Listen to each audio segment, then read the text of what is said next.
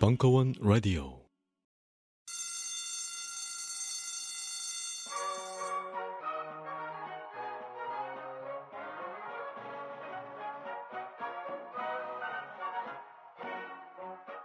오늘도 힘차게 매일매일 활기찬 당신의 아침을 책임질 손안의 킹스베리.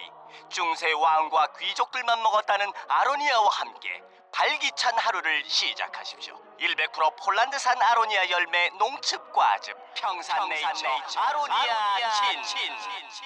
가사노동과 학업, 직장 스트레스로 지친 가족을 위한 최고의 선물.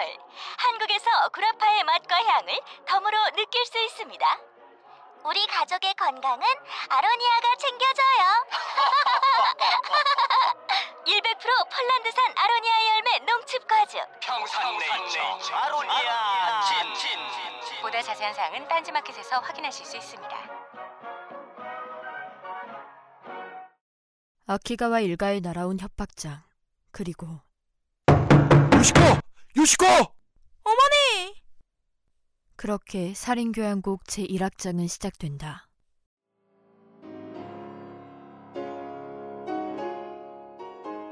아키가와 저택에서 벌어지는 연쇄 살인사건. 용실의 신부, 무서워. 가면 뒤에 감춰진 살인귀를 밝혀라. 동서 미스터리가 선정한 일본 미스터리 소설 100선에 뽑힌 하마오시로의 살인귀 국내 첫 출간. 천부한정 살인귀는 예스24와 딴지마켓에서 만나보실 수 있습니다. 안녕하세요. 딴지마켓 조립 PC 판매 책임자 이경식입니다. 요즘 딴지에 걸려있는 재산이 때문에 나름 유명이 되었는데요. 직접 용산 매장으로 찾아오시는 분들은 먼저 알아봐 주시고 배달을 갈 때에도 제 얼굴 보고 바로 열어주시더라고요. 요즘 저의 가장 큰 고민이 바로 이겁니다. 저도 사실 용산 용팔이었거든요. 파리를 날리다가도 호구손님 하나 잡아서 눈탱이 치는 그 맛, 그 짜릿한 맛에 용팔이 짓을 하는 건데 제가 요즘 그걸 못하고 있습니다. 정말 아주 그냥 돌아버리겠다니까요. 그래서 결심했습니다. 이왕 이렇게 된 거 정말 정직하게 장사하자. 아니, 정확히는 정직하게 장사할 수밖에 없습니다. 다 알아보시는데 말이죠. 은하계에서 가장 정직하고 가장 AS가 믿을 만한 조립 PC 전문 업체 컴스테이션의 졸라 유명한 이경식이었습니다. 이왕 이렇게 된 거 아예 제 휴대폰도 밝혀버리겠습니다. 011-892-5568 전화 주십시오. 제가 직접 받습니다. 감사합니다. 저희 컴스테이션은 조용한 형제들과 함께합니다.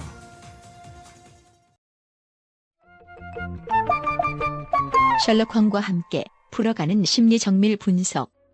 WPI 집단 상담 2회 일부. 3월 27일 강연.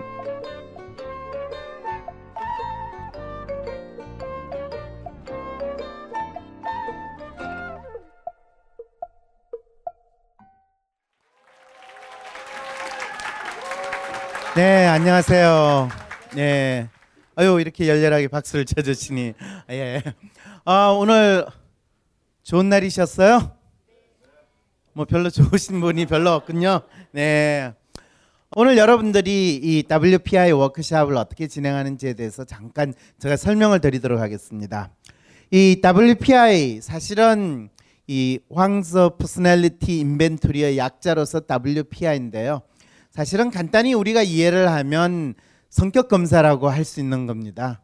그런데 이제 사람들마다 내가 어떤 사람인가, 또 나의 성격은 어떤가, 이런 거에 대해서 상당히 관심이 많고, 심지어는 어떤 분은 성격은 안 변하는 거 아니에요? 그리고 그 성격을 어떻게 하면 좀 바꿀 수 있나요? 이런 질문을 하시는 분도 있습니다. 그런데 자기의 기본적인 성격 특성이 잘 드러나면, 그리고 그것에 대해서 자기가 비교적 만족하게 생각을 하면 비교적 행복하게 살 수 있고요. 대부분의 경우에 내 성격이 이상한 것 같아요 라고 생각을 하면 본인의 성격이 뭔지도 사실은 잘 모르는 그런 심리 상태에 있는 것도 사실입니다.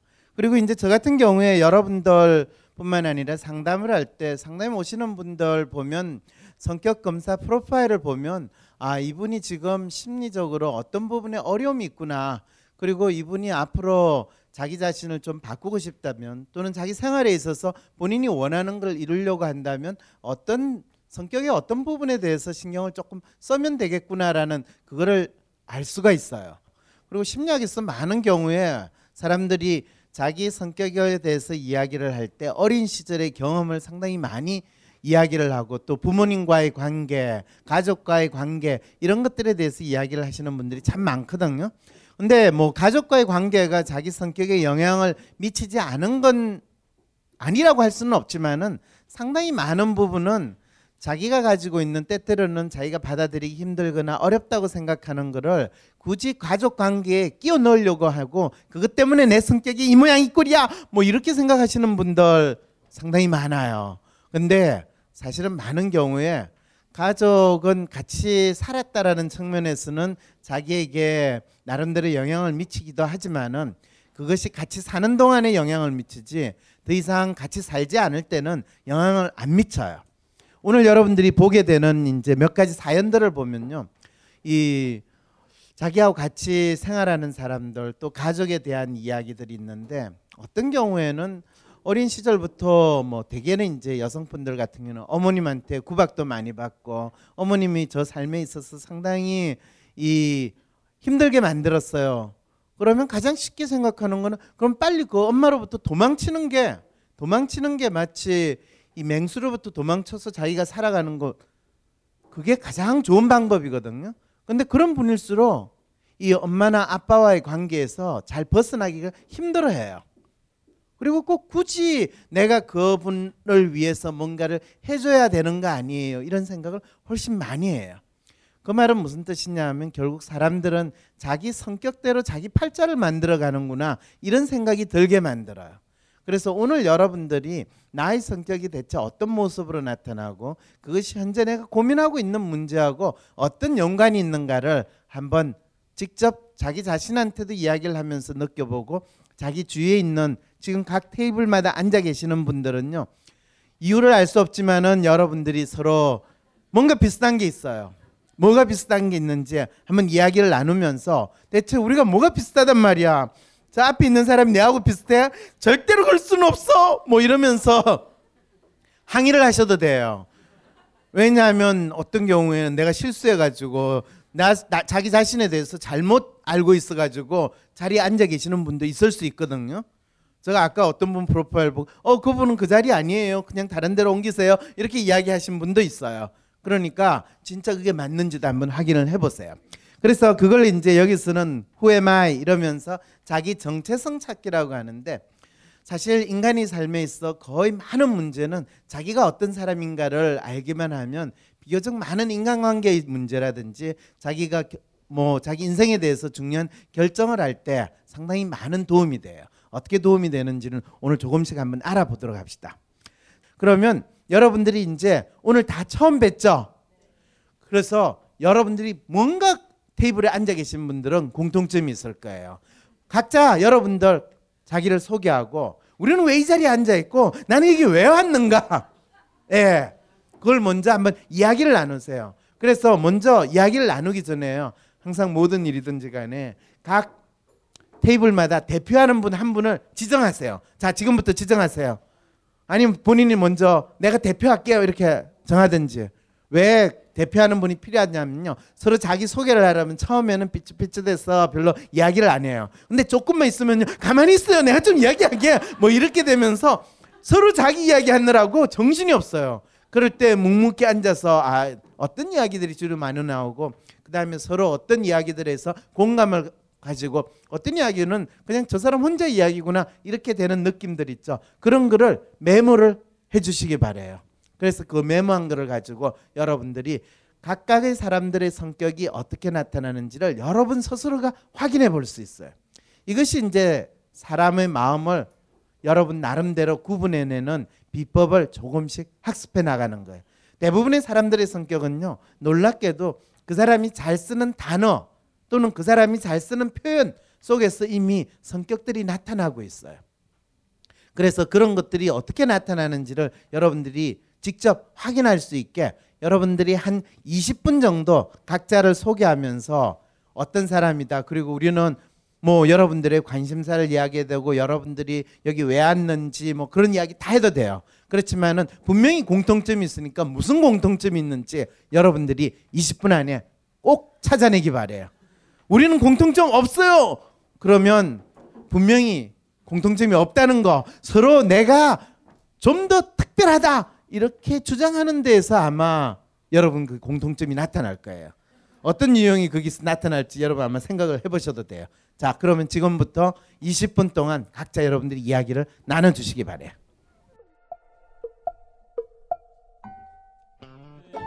이제 시작하도록 하겠습니다.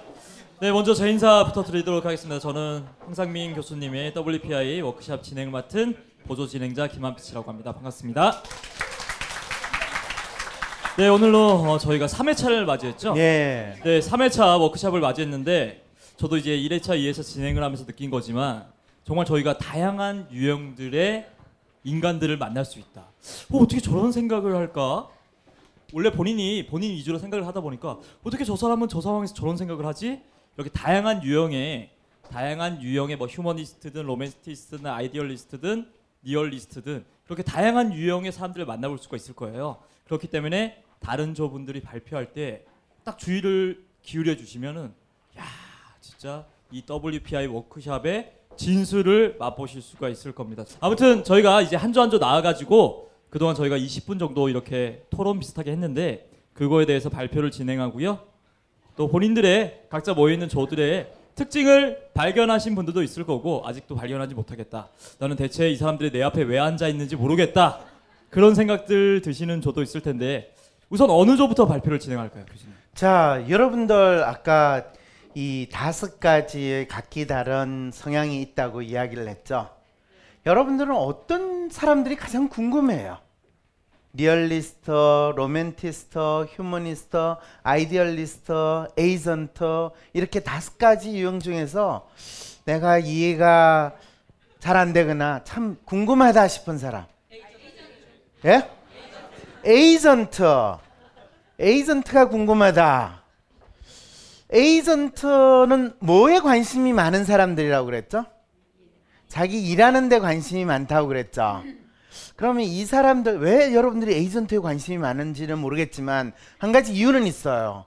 되게 에이전트들은 이런 자리에 잘 참여를 할까요, 안 할까요? 안 해요. 지금 이 시간에 열심히 일을 하고 있지. 무슨 성격은 그냥 자기한테 주어진 대로 그냥 하면 되는 거지. 그래서 상당히 에이전트는 나름대로 프랙티컬해요. 근데 그런 분들이 어떤 분들인지 모르겠지만 이 테이블에 있는 분 이야기 좀 충분히 나누셨어요? 네. 예, 한번 나와서 우리는 무슨 이야기를 했는지 한번 이야기를 해보실래요? 에이전트인 걸로 일단 대략적인 짐작은 됩니다. 또 어떤 분이 나오시겠습니까? 아, 다 못 쓰셨어요. 예, 그럼 좀 더 쓰세요. 그러면 네. 실제로 에이전트 분들은요 나름대로 자기한테 주어진 과제를 완성을 해야 돼요. 예. 그래서 그게 충분히 완성이 안 됐는데 이렇게 모여가지고 낯선 사람들이든 뭐든 모였을 때 가장 재밌어하고 또 이야기를 잘하는 사람들은 어떤 사람들일까요? 휴머니스트라는 생각은 드시죠? 예, 그럼 그 사람들은 어떤 모습일지 궁금하지 않으세요? 궁금하죠? 그러면 휴머니스트가 어디 있냐면 저쪽에 있는 저조예요. 여성 네 분? 네, 네 분 중에 거기 한번 나와서 이야기를 한번 해주보실래요? 주로 어떤 내용을 이야기를 나누셨어요? 네, 안녕하세요. 저희는 이제 얘기를 같이 이제 나눠봤는데요. 가운데 연애라고 써있잖아요. 그래서 딱 모였을 때 공통점이 연애 참 문제가 많은 사람들이 다 모여서 여성 네 분이서 예. 네.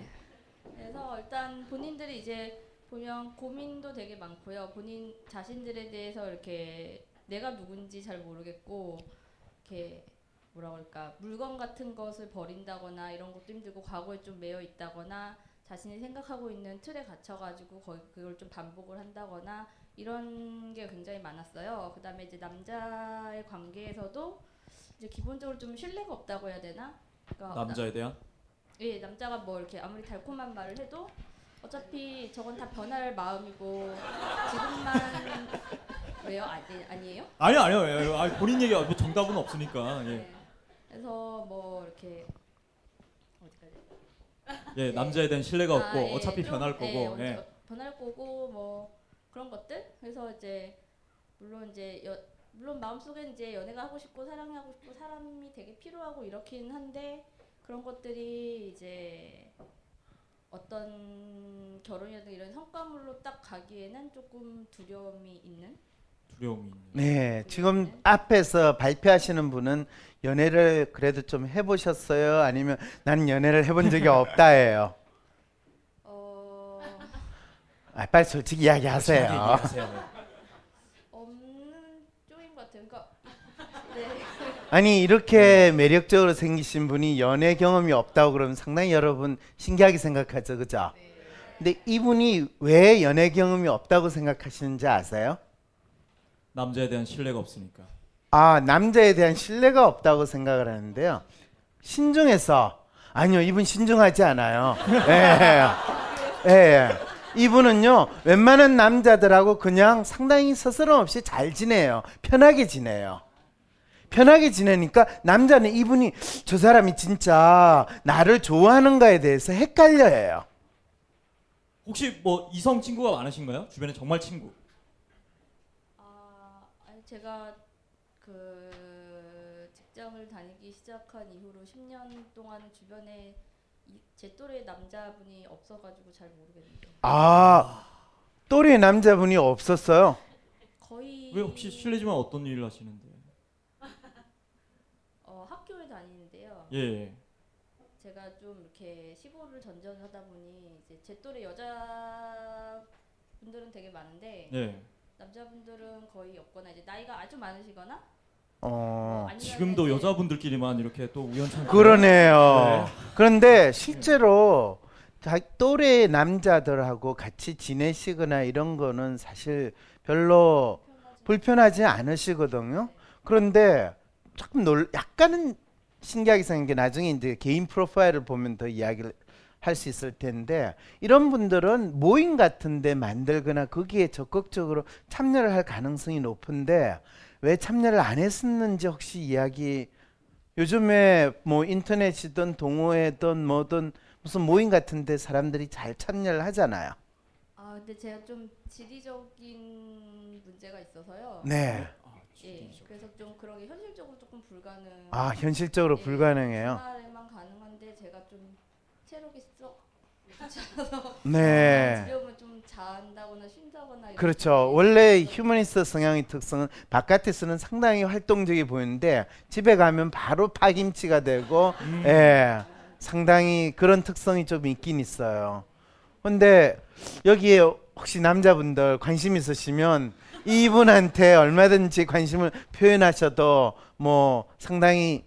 처음에 관심 표현하는 걸 무조건 리젝트할 가능성은 거의 없으니까 걱정 말고 관심을 표현하세요.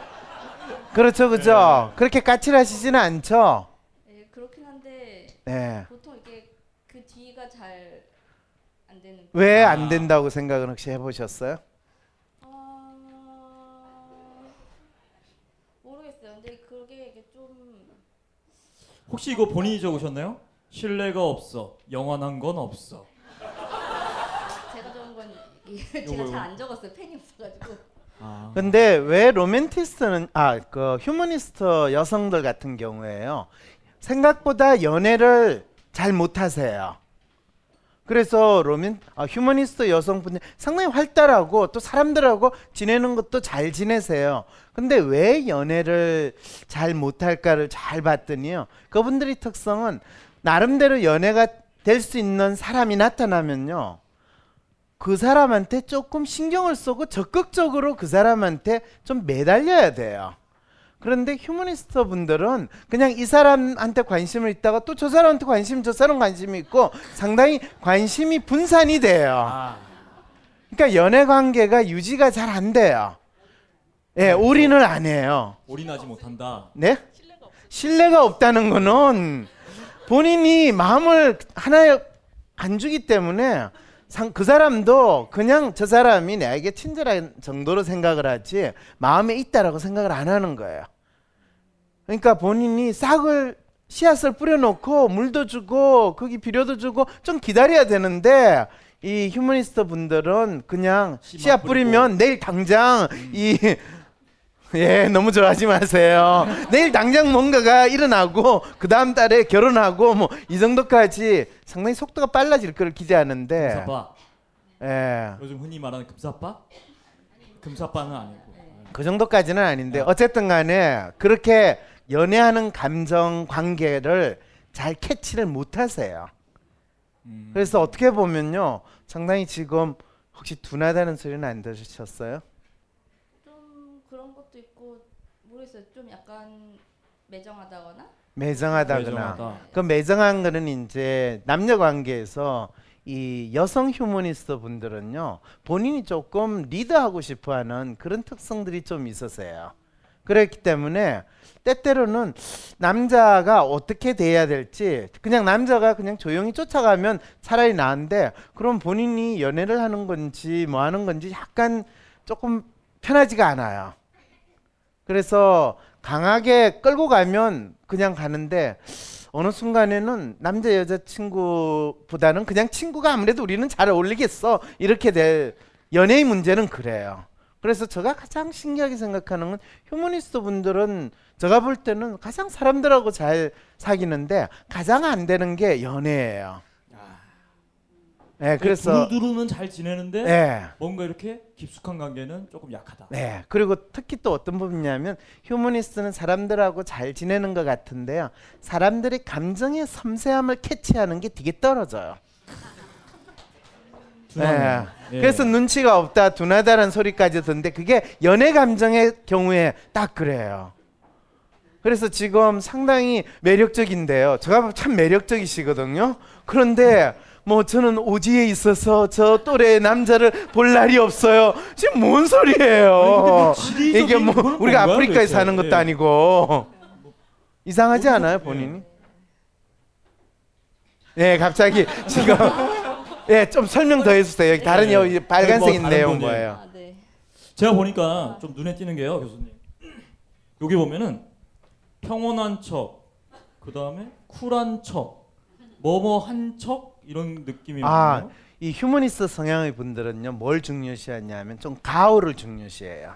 예, 나름대로 남들 앞에서 좀 번듯하게 보여야 되고요. 보여지는 모습. 예, 보여지는 거 그게 좀 있어야 돼요.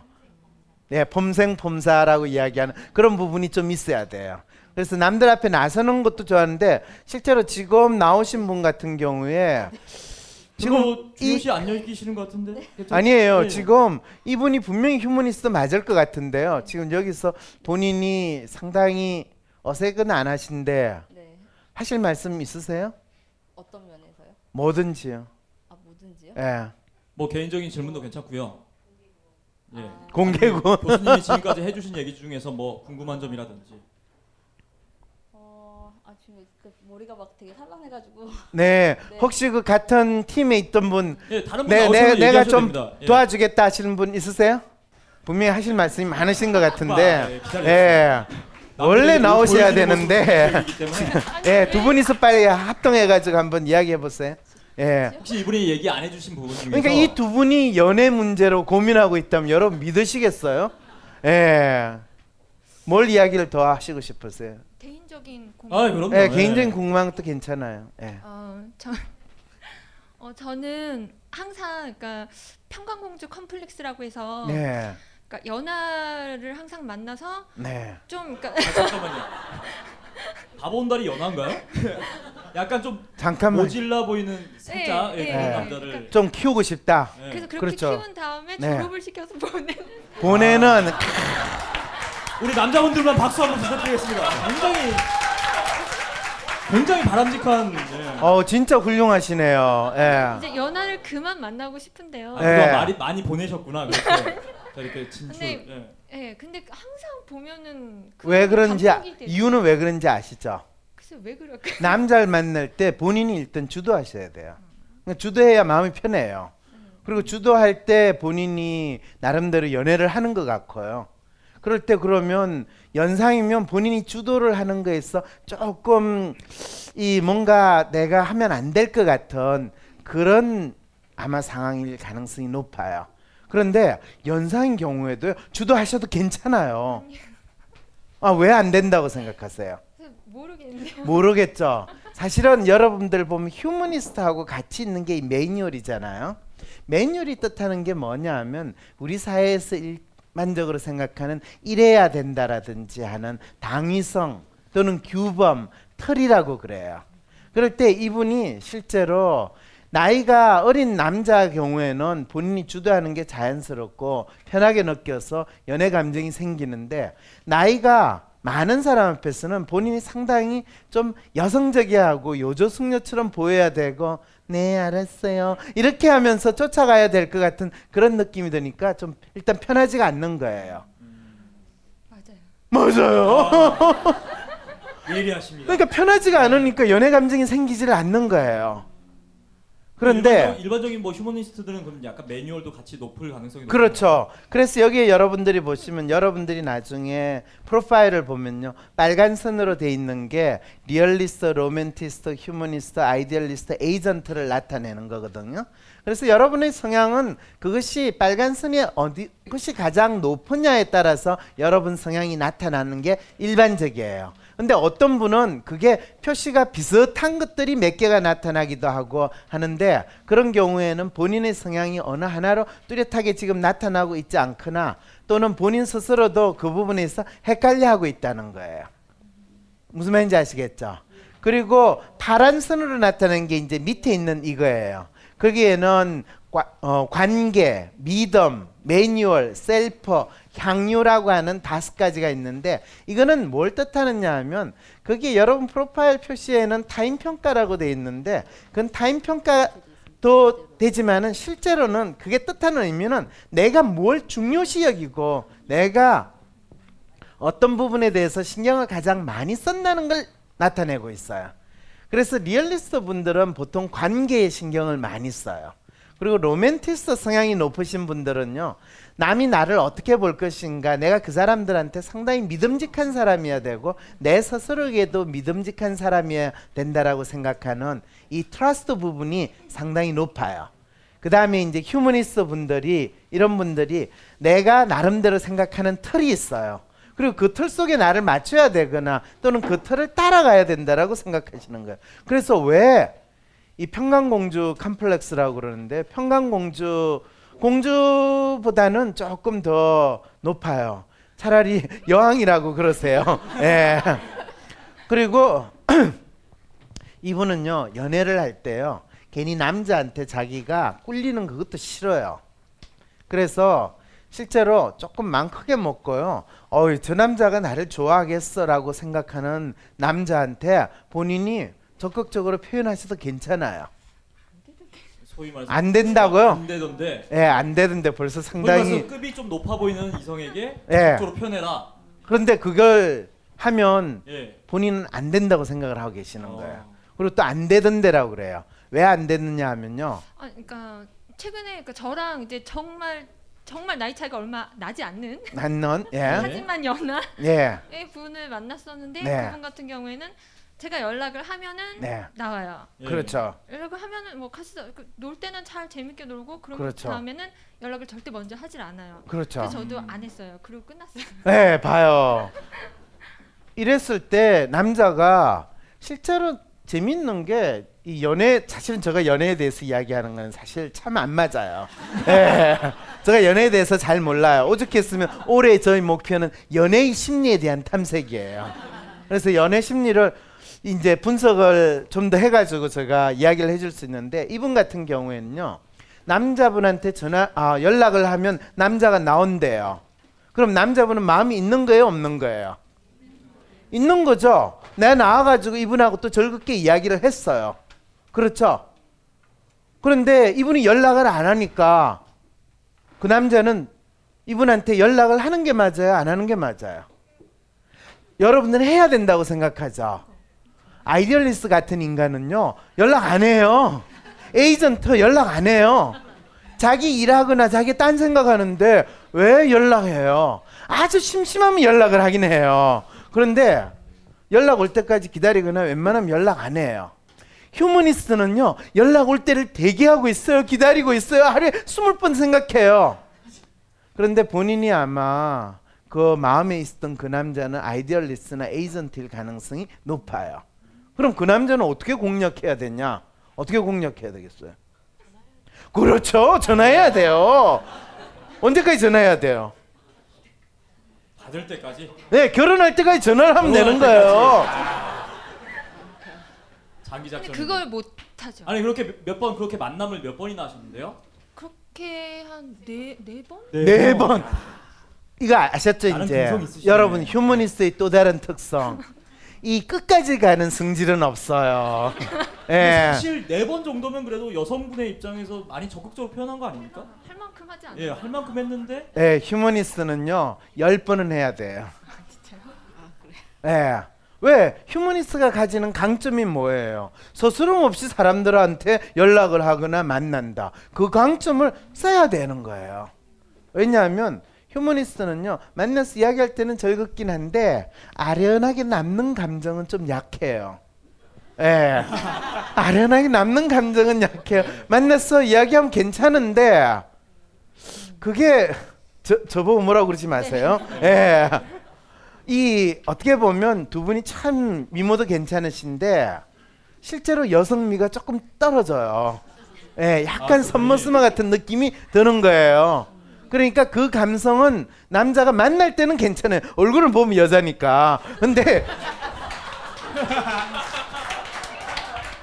집에 돌아가서 이렇게 이불을 덮고 누웠는데 그때 살짝 아련하게 그 여자가 생각이 나야 되는데 이런 게 없더라고요. 네, 그런 게 없어요. 그렇다고 뭐 네. 진짜 뭐 아주 조그만 거 알기자기한 거 그런 거를 막 선물을 하고 하는 그런 것도 그렇게 썩 잘하시는 스타일도 네, 없거든요. 없어요. 그러니까 전거가 없는 거야. 내가 지금 만난 게 이게 오늘 내가 여자를 만났나 내 친구를 만났나 그 구분도 잘 안 돼요. 그냥 즐거운 시간을 보낸 걸로 끝난 거예요. 아니, 아시겠어요? 네 번 만나는 동안 뭐 약간 좀 이렇게 뭐 관계가 발전될 수 있는 뭐 영화관을 간다든지 아 영화관은 가죠. 10회로 외곽으로 빠진다든지 그런 거 없이 그냥 밥만 먹고 술만 마시고 아니요 그냥 뭐 박물관 가면 박물관 보고 그렇지 네, 그렇죠. 스킨십을 왜 안 가지셨어요? 남자가 안 가져서 그냥 안 가지셨어요? 아니, 그럴 만한 게 아닌 것 같아서 남자분이 적극적으로 이렇게 연락을 아까 저희 아까도 얘기가 나왔지만 저희는 남자분이 이렇게 주동적으로 끌어줘야 끌어주기를 원하죠. 네. 그렇죠. 예, 네. 네, 그거는 휴머니스트 성향이 아니라 이 매뉴얼 때문에 남자가 먼저 끄는 거야. 주도해야 되는 거야. 고백을 해, 그렇죠. 그런데 네. 평강공주와 바보온달은 누가 먼저 고백을 했어요? 바보온달이죠. 아니에요. 박물관을 가셨다면서. 네. 휴머니스트의 특성은요 자기 편한 대로 해석해요. 네. 엄연히 말하면 평강공주가 아빠한테 얘기를 했죠. 아, 나 쟤랑 결혼할 거다. 아니다. 아빠가 너 자꾸 이러면 바보온달이랑 결혼할 거 시킬 거다. 그래서 나중에 평강공주가 어른이 되고 나서 보따리를 쌌어요. 얘 어디 가니? 저 바보온달이랑 결혼하려고요. 네. 아니 왜 그러니? 아빠가 어릴 때부터 그렇게 말씀하셨잖아요. 약속은 지켜야 되는 거잖아요. 이러면서 아버님 말씀을 따라서 바보온달 집에 간 거예요. 그렇죠. 네, 약속을 지켜야 되니까 딱 평강공주 맞네요. 그렇죠. 그래서 바보인데 얼마나 황당해요. 아니 웬 아가씨가 와가지고 난 당신하고 같이 살려니까 아니되옵니다 이러니까 뭔 소리야. 너 빨리 내가 시키는 대로 해. 공부부터 해. 이래가지고 이제 공부해가지고 장군이 됐다는 거 아니에요. 저희가 지금 이렇게 4분 계신데 또 하나가 네. 좀 이렇게 결혼에 대한 그 이성에 대한 신뢰가 굉장히 없어요. 그렇죠. 신뢰가 없다는 말이 굉장히 네. 많이 등장합니다. 네. 휴머니스트 분들이 신뢰 이야기를 잘해요. 그런데 여러분들이 이분들이 지금 신뢰라고 할 때 그 신뢰라는 게 뭘까요? 네. 대체 여기서 말하는 신뢰라는 게 뭘까요? 신뢰 말고 신뢰라는 게 뭘 남자가 본인한테 어떤 모습을 보여주면 신뢰를 가지나요? 모르겠어요. 그냥 마음이 동해야지. 변할 거라고 생각하니까 그러니까 마음이 서로 통한다는 느낌이 못 받아서 그러니까 좀 휴머니스트 분들은요 마음이 통한다는 느낌으로 이 되기가 쉽지 않아요. 여성분들이 참 이렇게 이야기하면 뭐 휴머니스트 여성은 상당히 그런데 예, 휴머니스트 여성분들은요 조금은 드라이하세요. 상당히 이 인간적이고 또 사람들하고 관계를 잘 맺는 것 같은데 이상하게 드라이해요. 그걸 보통 이야기하면 약간 선머스마 같아요. 그래서 두 분이 상당히 미모도 있으신데 사귀면 내가 남자친구 여자친구라는 느낌이 없이 그냥 같은 동성을 사귀는 같은 그런 느낌이 들어서 편하긴 참 편해요. 편하긴 참 좋거든요. 약간 휴머니스트 여성분들 본인이 먼저 그 관계에 대한 뭔가 깊은 신뢰감을 주지 못하기 때문에 상대 역시 신뢰감을 못 주는. 근데 사실 예. 이제 여성분들이 남자한테 신뢰감을 느낀다라는 게 우리 조금 있으면요 그걸 가장 잘 캐치하는 분들이 이 로맨티스트 분들인데 아. 그런 분들이 어떻게 이야기를 하는지를 봐야 되는데 사실은 로맨티스트 성향의 분들은 얼굴 표정만 보면 아, 저 여자가 나를 좋아하고 있구나 이걸 그대로 느낄 수가 있어요. 그런데 휴머니스트 분들은 얼굴 표정을 보면 좋은 얼굴 표정인데 내 때문에 좋은 건지 이 음식 때문에 좋은 건지 알 수가 없어요. 그렇죠, 그렇죠. 표정은 좋습니다. 네. 네. 무슨 말인지 알겠죠? 그 부분이 구분이 잘 안 돼요. 그래서 그럴 때는 그냥 마음에 들든 안 들든 그냥 데이트할 때는 손을 잡아요. 아니면 팔짱을 껴요. 매력적이다 그런 여자. 네, 누가 그럼 누가 옆 남자가 갑자기 움찔하면 데이트는 이런 거예요. 딱 이렇게 이야기하면 되는 거예요, 그냥. 네. 걸을 때도 이렇게 삼두 부분을 살짝살짝 스치면서 예, 손을 이렇게 과감하게 잡으면 좋을 것 같습니다. 사실 우리 교수님께서 휴머니스트 여성분들에게 강한 이유가 지난 저희 워크숍 때 공개를 하셨지만 우리 와이프 분께서 사모님께서 휴머니스트 여성분이시기 때문에 네. 강한 게 아니라요. 전 좀 무서워해요. 네. 그러니까 그러면 연애할 때 누가 리드했는지 아시겠죠? 네. 저희는 어떤 타입을 만나야 되나요? 아까 그랬잖아요. 아이디얼리스트나 에이전트를 만날 가능성이 높아요. 이 아이디얼리스트나 에이전트를 본인이 잡아가지고 같이 연애를 시켜나가면 이런 경우에는 적어도 여성이 6개월이나 1년 이상 계속 연락하고 거의 일방적으로 헌신하는 모습을 보여줘야지 남자가 이제 아, 내가 저 여자를 좋아해도 되는구나 이렇게 느끼는 거예요. 한마디로 적극적으로 이제는 조금 움직여라. 그런데 할 수 있겠어요? 서로 진행을 하시네. 두 사람 뿐만 아니라 휴머니스트 여성분들이 연애와 관련해 가지고는 다른 일은 아닌데 연애와 관련해 가지고는 조금 고려를 하셔야 될 유형이 로맨티스트예요.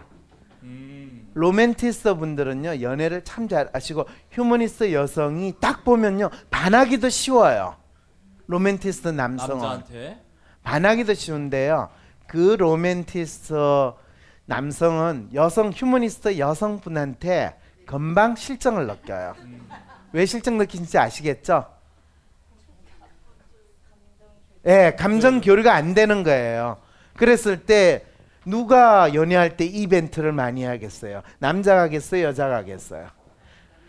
남자가요.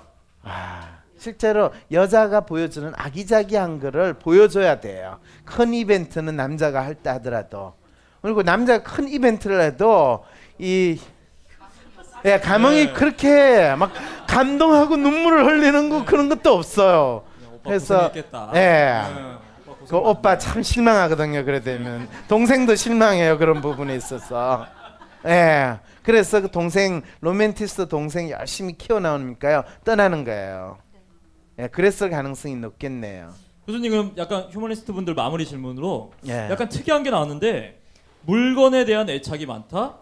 물건을 잘 못 버린다. 네, 사실 이거는 아유 사람에 대해서 애착을 충족을 안 시키니까 물건으로 되는 참 이거는 아 다 일맥상통하는 거군요. 예, 어쩌다 그렇게 됐어요. 네. 아 그러니까 이 휴머니스트 분들도 이 사랑의 감정을 충족시키고 싶은 그 마음은 분명히 있는 거예요. 네. 그런데 이성 남자가 참 본인이 믿기 힘들다고 그러니까 물건에 대해서 애착을 가지시는데 그거는 그냥 신경 쓰지 마세요. 네, 안타깝네요. 저거 어떻게 대신해 줄 수도 없고 진짜. 우리 마지막으로 혹시 하고 싶으신 말?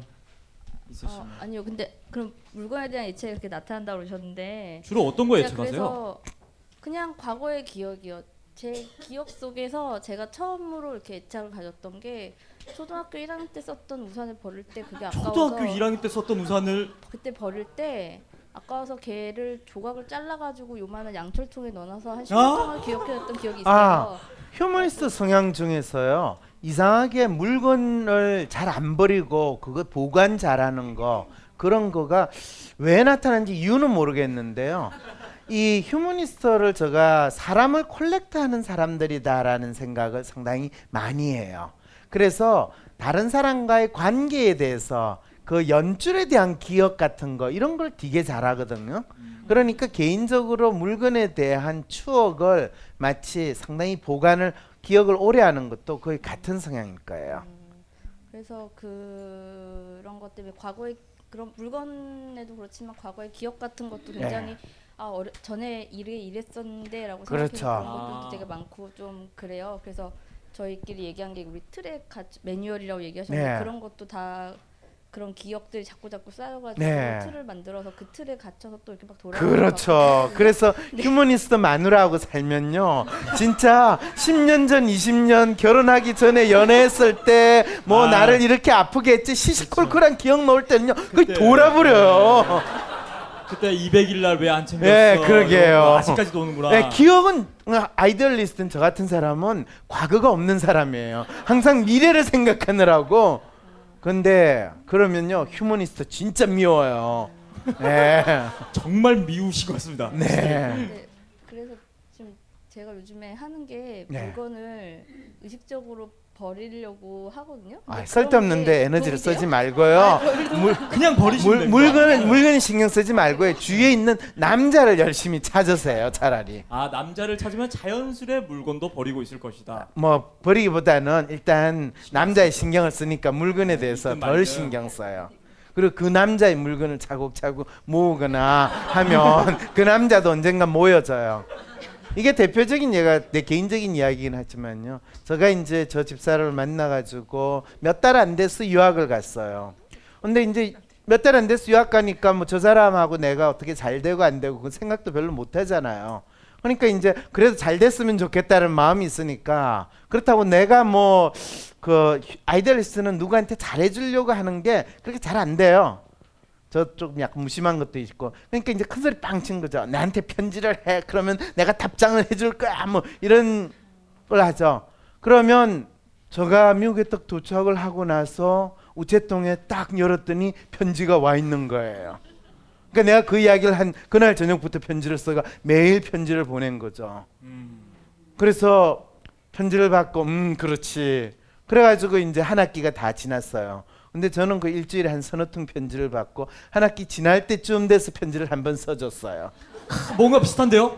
아까 이 여자분이랑? 이제 아시겠죠?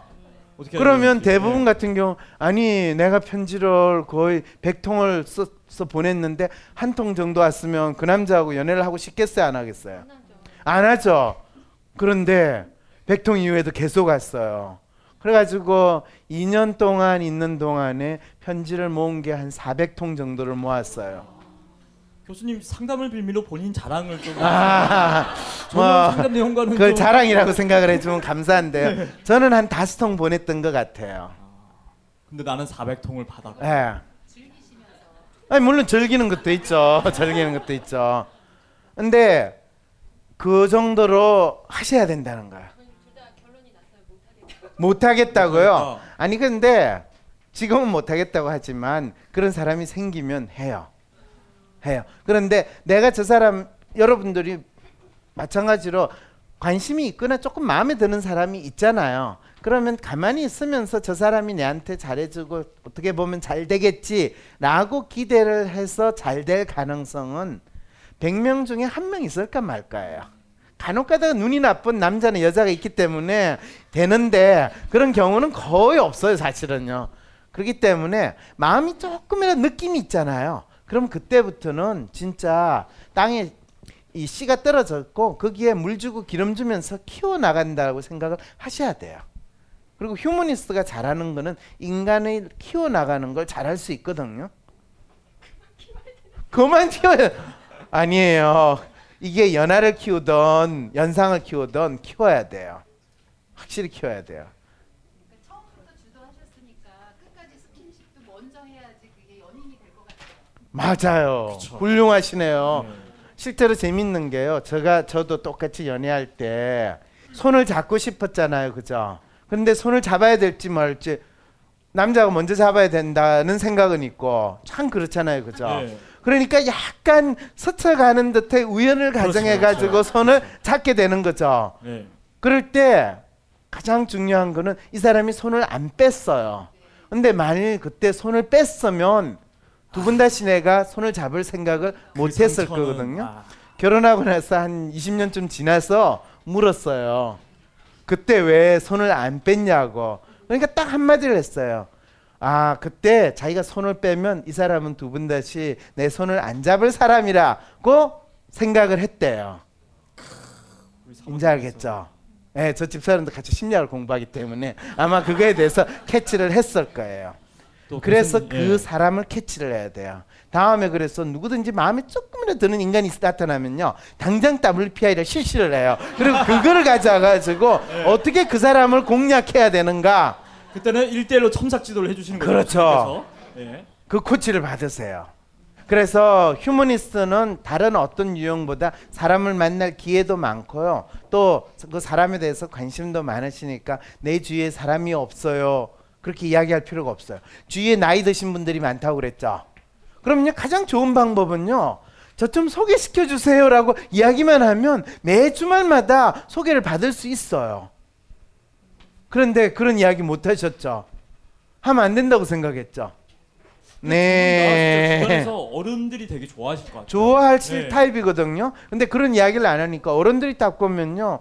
아, 저 아가씨가 당연히 남자친구가 있고 이 배필이 있을 거라고 생각을 하지. 없어가지고 외로움에 긴 밤을 보낼 줄 누가 알겠어요. 왜 말씀 안 하셨어요? 지리적인 한계 때문에? 실제로 좋은 조건을 그러니까 이 휴머니스트의 특성은요. 자기가 가지고 있는 조건을 상당히 잘 활용할 수 있는데 그 부분에서 자기 성향에 대해서 뚜렷하게 알지 못하면 그 좋은 조건을 잘 활용하지 못할 가능성이 훨씬 높다는 거죠. 이제 아시겠죠? 이젠 더 이상 저는 평강공주 컴플렉스가 있어요. 안 하실 거죠? 네.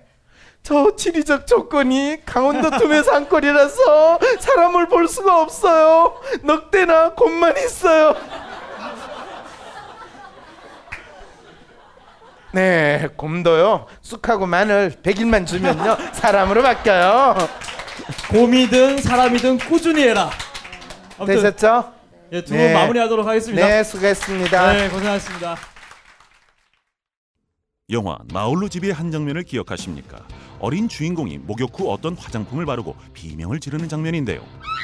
이때 썼던 제품에 유해 화학 성분이 들어있었다고 밝혀져 논란이 되고 있습니다. 문제의 영화 나홀로 집에 당시의 소품 담당자를 만나봤습니다. 후회되죠.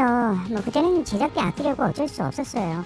나중에 아역 배우가 막 울면서 그러더라고요. 100% 자연유래 성분으로 준비하는 게 기본 아니냐고.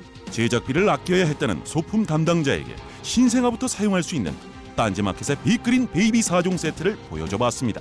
어머 웬일이야. 정말 이 가격에 판다고요? 말도 안 돼. 이건 단순히 자연유래 성분으로만 만든 수준이 아닌데요. 게다가 샴푸앤 바디워시에 샤워 오일에 로션하고 마사지 오일까지. 왜 이제야 나왔지? 미리 알았으면 다른 제품 안 썼겠죠. 조카 선물로도 좋겠네요. 신생아부터 어린이들까지 사용하는 제품이라면 이제 식물 성분과 자연 성분은 기본이 된 것 같습니다. 더불어 피부 보호막을 pH 5.5로 건강하게 지켜주는 약산성의 빅그린 베이비 4종 세트 출시는 아이들의 피부 건강에 긍정적인 영향을 미칠 것으로 보여 세계인의 이목을 집중시키고 있습니다. 근데요, 이 딴지마켓에서 빅그린 샤워오일 정품 이벤트도 진행 중이래요. H발란스와 바디 모이스처 샤워오일 각 100개씩을 배송비만 받고 보내주는 파격적인 행사라네요. 서두르지 않으면 저처럼 후회하실 거예요. 16개 경찰서에 공식 공급하는 검증된 특허 상품 아마스 폴워치. 긴급 상황에 아마스 폴워치를 스마트폰에 갖다 대기만 하면 바로 가족, 친구 혹은 경찰에게 긴급 문자와 실시간 위치 정보를 보낼 수 있습니다. 혼자 사는 여성, 아이들이 있는 가정의 필수품 아마스 폴워치를 지금 딴지마켓에서 은하계 최저가로 만나보세요.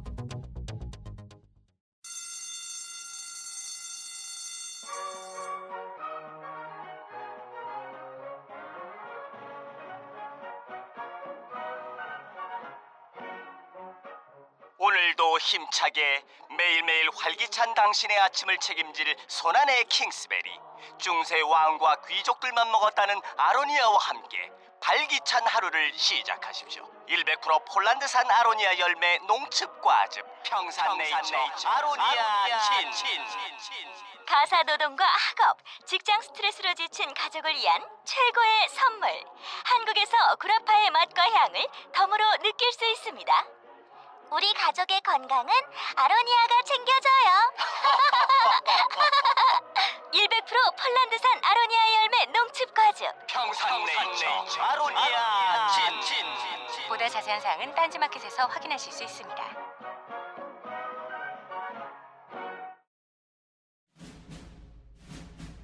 스마트폰의 바이블 벙커원 어플이 대폭 업그레이드 되었습니다.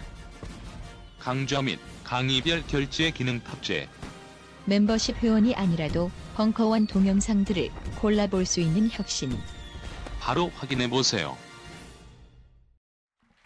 아, 제가 이 휴머니스트 분들 진짜 상담해준 것 같아요 지금. 근데 발표가 아니라 이제 실제로 이 WPI 워크샵, 성격 워크샵을 할 때 가장 많은 분들이 참가를 하시고, 또 제가 상담을 할 때 거의 70~80%의 성향의 분들이 어떤 분들이냐면요, 로맨티스트 분들이에요. 로맨티스트 분들은 진짜 인간 심리에 대한, 인간 감성에 대한 그 모든 모습을 다 가지고 계시는 분들이거든요. 당연히 오늘 여기에도 로맨티스트 분들이 가장 많이 왔다는 거 여러분 아시겠죠?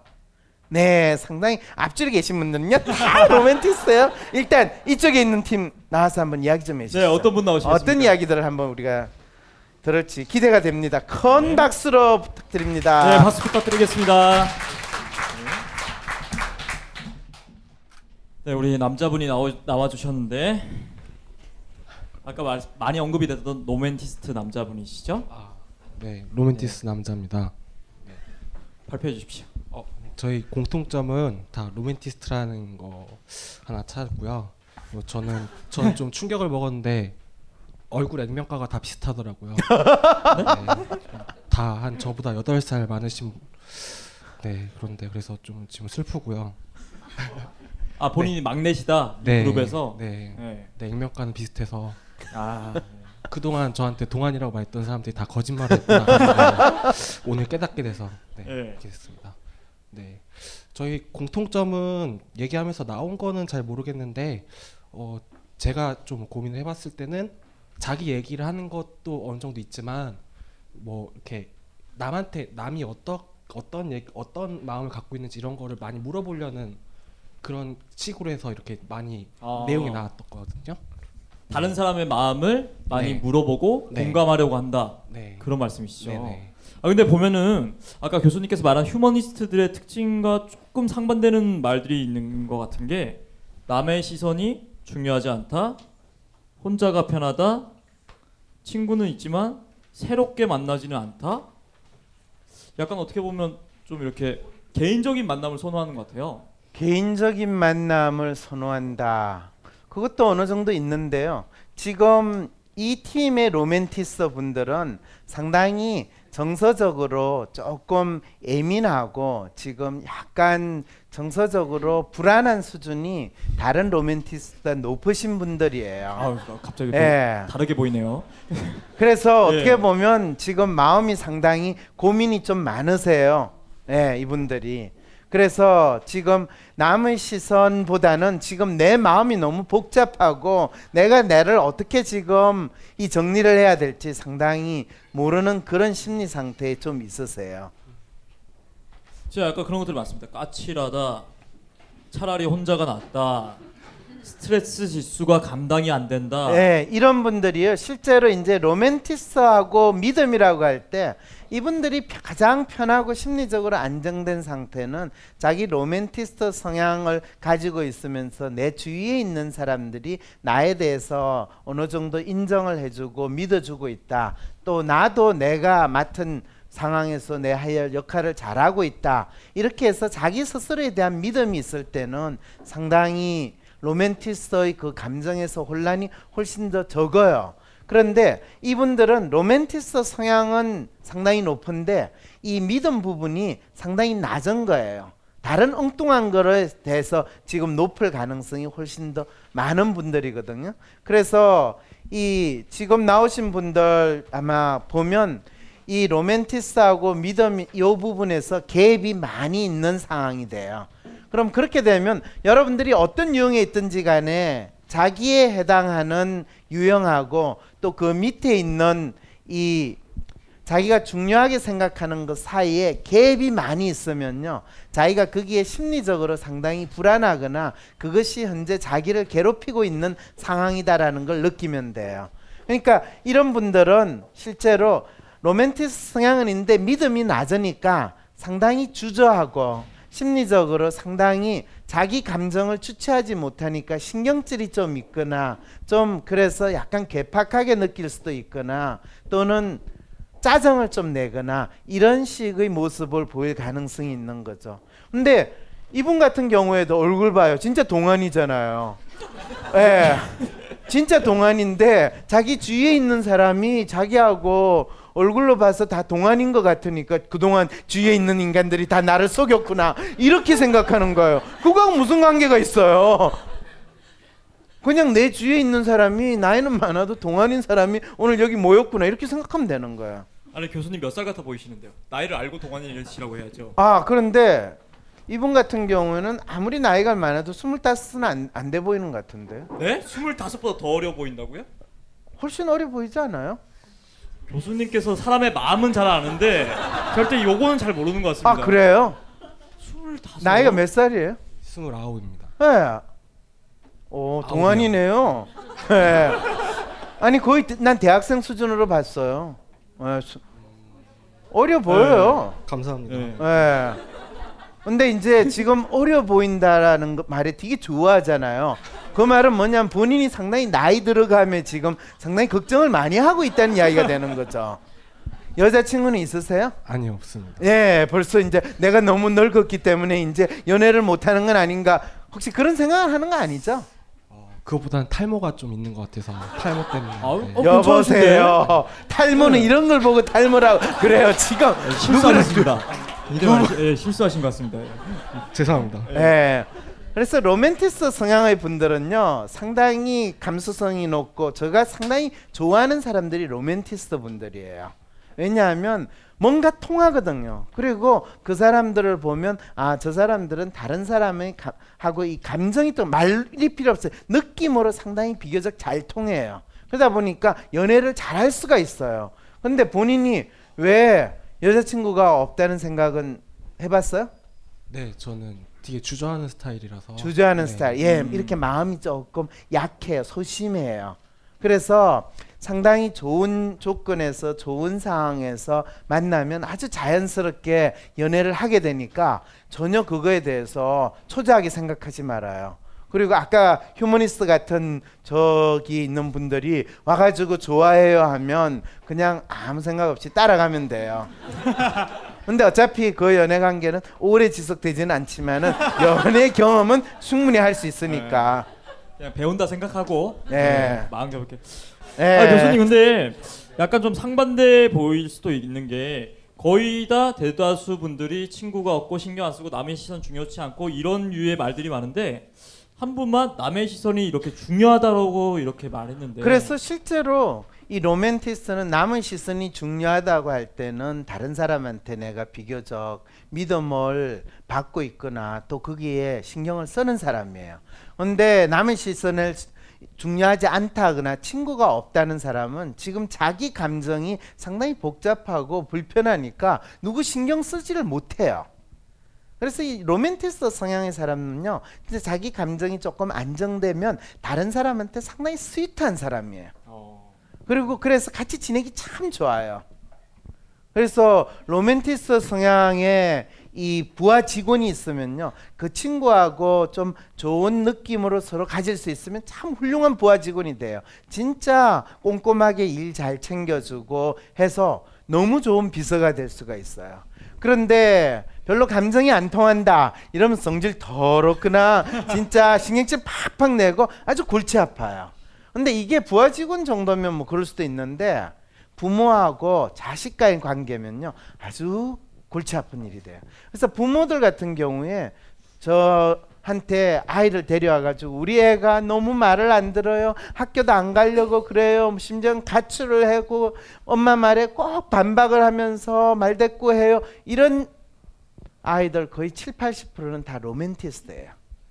그러면요, 그 아이하고 제가 대화를 나누는 1차적인 방법은요, 얘가 어떤 상황에 있든지 간에 그 아이에 대해서 나쁜 소리를 하면 안 돼요. 그 아이에 대해서 조금이라도 좋은 부분을 찾아내서 계속 뭐 그걸 칭찬을 하든 그 아이의 나름대로 스스로 본인이 괜찮은 사람이다라는 것을 인정시켜주는 게 되게 중요해요. 그게 되면 비교적 마음을 조금 열어요. 이 부분이 가장 필요한 게, 그래서 상담 같은 거를 할 때 이제 보통 누구나 다 이 기본적인 라포를 형성하는 게 중요하긴 하지만 그중에 특히 중요한 사람이 이 로맨티스트 성향을 가진 사람이에요. 그래서 있는 그대로를 받아줘야 되고, 그리고 너가 충분히 괜찮다라는 걸 끊임없이 강조를 해야 돼요. 저 딸 중에 로맨티스트가 있어요. 네. 이 아이의 특성은 일단 공부하는 걸 너무 힘들어해요. 로맨티스트 성향은 되게 수학 공부를 너무 힘들어해요. 대개는 예술 관련된 거는 너무 좋아해요. 근데 그렇지만은 로맨티스트는 성실하지는 않아요. 막 그런데 로맨티스트가 본인이 아주 성질이 더럽게 되거나 인생에 대해서 그거 할 때는 진짜 일로 완전히 빠져버리는 경우가 있어요. 그럴 땐 남들이 보기에는 성실하다고 착각을 해요. 그래서 대개 로맨티스트 사람들이 이 본인이 회사에 취직을 하게 되면 본인의 로맨티스트 성향을 죽이고 워커홀릭으로 바뀌어요. 일을 사랑하는 사람으로 바뀌기 때문에 회사에서는 그 사람이 가지고 있는 로맨티스트 성향을 거의 잘 몰라요. 그래서 어떻게 보면 사람이 어떻게 저렇게 바뀔 수가 있어, 이런 생각이 드는데, 개인적으로 그 사람의 사생활은 상당히 나름대로 감성적인 부분들이 많이 나요. 어디 직장 다녀요? 네, 직장인입니다. 아, 컴퓨터 연구 하시는. 네. 네. 야, 그럴 때 본인이 보기에는 상당히 둥글둥글하고 이래서 덜렁덜렁 잘 넘어갈 것 같지만요, 비교적 나름대로 꼼꼼한 그에 본인의 자신감을 가지고 있죠. 저 그랬는데, 네, 10개를 하면 하나는 빵꾸가 나서. 네. 네. 10개를 하면 하나가 빵꾸가 나서 그게 문제가 된다고요. 9개나 그래도 잘하고 있지 않습니까? 저 지금 MC 보시는 분은요, 10개 하면 7개가 빵꾸가 나요. 예. 네. 그래서 뭐 3알타 이상만 치면 되니까. 예. 네. 네. 그게 별로 그렇게 도움은 안 돼요. 예. 네. 그런데 이제 로맨티스트 분들이 자기가 하는 일에 있어 완벽주의적 성향, 결벽주의적인 성향이 있어요. 그래서 그것이 완전히 되지 않으면 자기는 아무것도 안 됐다라고 하는 그런 두려움 때문에 자기가 가지고 있는 능력을 100% 남들에게 잘 보여주지를 못해요. 그래서 그게 인정이 받으면, 또는 그게 좀 된다는 걸 되면 상당히 나름대로 잘해요. 그래서 이런 분들한테 일을 할 때는 자기가 비교적 익숙한 상황과 익숙한 일을 할 때는 잘하는데, 낯설거나 새로운 걸 하라고 그러면 처음에는 상당히 힘들어해요. 일단 뭐 주변에 혹시 이분들뿐만 아니라 주변에 로맨티스트 성향이 있는 분들이 있다, 그분과의 뭔가 관계에서 고민이 있다, 그런 분들에게도 되게 도움이 많이 됐던 교수님의 말씀이었던 것 같습니다. 괜찮다 괜찮다 많이 해주고. 아, 그렇죠. 네, 그렇죠. 갑자기 내가 무슨 소리를 했나 그 생각을 했어요. 예. 실제로 저희 꼬마가 로맨티스트라는 거를 발견할 때, 저희 보통 여자 아이 같은 경우에는 로맨티스트인지를 금방 발견하기가 비교적 쉬워요. 누가 봐도 여성적이고요. 그 다음에 뭔가 얘가 조금만 잘못하거나 자기가 뭔가 잘못했다 생각하면 잘못했어요, 용서해 주세요, 이런 이야기 아주 잘해요. 그럴 때 상당히 본인 여성적인 모습을 보여가지고 그 위기 상황을 넘어가려고 하는데, 그럴 때 야단치면 안 돼요. 그래서 이건 나중에 뭐 어른도 마찬가지인데, 로맨티스트 성향의 사람에 대해서는 야단쳐봤자 그 사람이 그거를 야단으로 인해 가지고 고쳐질 가능성 결코 없어요. 그냥 뭐 저희 연구원들 같은 경우에 로맨티스트가 있거든요. 그러면 그 로맨티스트가 일하는 거를 보면 어차피 저희 연구소에서는 새로운 거를 많이 하니까 그걸 제대로 캐치하기가 힘들어요. 그러면 그 속에서 불이 나죠. 그래도 그러면서 항상 그 앞에서는 웃는 낯으로 잘했어요, 훌륭해요, 아니 어떻게 이런 거를 할 생각을 다 했어요, 이러면서 진짜 저와 다른 모습을 보일 수밖에 없어요. 왜? 거기에 내가 인상 쓰면요, 그 다음엔 더 배째라 정신으로 나와요. 이건 어쩔 수가 없어요. 그러니까 차라리 그럴 때는 내가 아무렇지도 않고, 너가 어떤 실수를 하더라도 그건 너의 실수가 아니야, 나에게 제대로 가르치지 못한 나의 실수야, 이렇게 이야기를 하는 게 그게 훨씬 더 효과가 좋아요. 이렇게 이야기하니까 저 인간이라고 생각을 할 수도 있는데, 이거는 우리가 사람들 인간관계에 있어서 가장 힘들 때가 뭐냐 하면, 다른 사람에 대해서 내가 기대했던 게 이루어지지 않거나 그 사람에 대해서 실망할 때, 아까 신뢰 이렇게 생각을 하시는 거, 그것 때문이 가장 많거든요. 근데 그 사람이 어떤 유형의 사람이다라는 것에 대해서 알면 그 사람에 대해서 실망할 이유가 없어요. 왜? 그 사람은 내한테 불만이 있어서, 또는 그 사람이 나쁜 사람이었어가 아니라 그 유형의, 그 특성의 사람이기 때문에 그게 드러난 거예요. 그런데 그걸 가지고 내가 그 사람을 미워할 이유가 없는 거죠. 네. 네. 뭐 혹시 마지막으로 또 하시고 싶은 질문? 네. 네. 네. 지금 공통적이진 않은데, 그 한 특정한 개인하고의 이제 인간관계 때문에 고민이 있으신 분들이 계시더라고요. 네. 네. 그게 뭐가 사이가 안 맞고 안 좋은데, 그렇죠, 계속 마주쳐야 되고, 그렇죠, 그때 스트레스를 많이 받는데, 이런, 그렇죠, 때문에 어떻게 해야 되나요? 혹시 이분이신가요? 아랫 동서랑 잘 안 맞는다. 네. 시댁과의 관계가 좀 고민이시고. 이분 얘기시죠? 네, 있고 여기에 그 간호, 간호사 다른 뭐 동료하고, 네, 갈등이 있는. 로맨티스트 분들은 자기 주위에 있는 사람한테 믿음을 얻어야 되고, 또 그 믿음을 얻기 위해서 노력하는데 자기 노력한 만큼 또 다른 사람이 믿음을 줘야 된다고 생각을 많이 해요.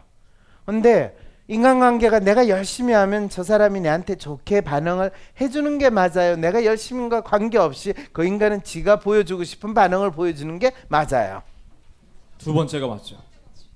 전자라고요.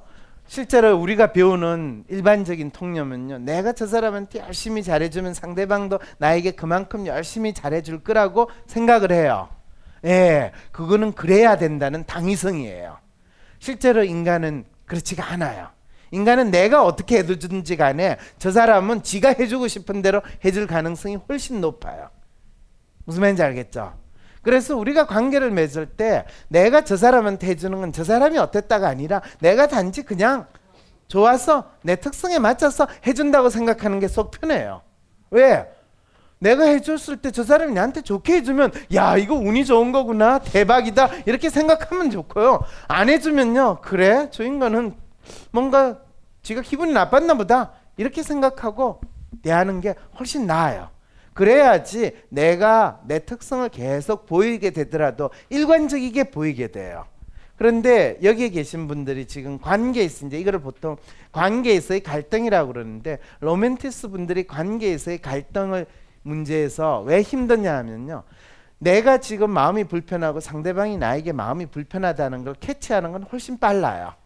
그런데 본인이 그거에 대해서 불편하게 느끼면요, 그 다음부터는 상당히 무기력감을 느끼고 어떻게 해야 될지를 모르는 가장 대표적인 분들이 로맨티스트 분들이에요. 그래서 신경질을 부리거나, 아니면 상당히 위축돼가지고 아예 반응을 안 하고 거부를 하거나, 이러니까 뒤에 있는 사람들 입장에서는 쟤 왜 저래? 라는 식으로 느끼게 돼요.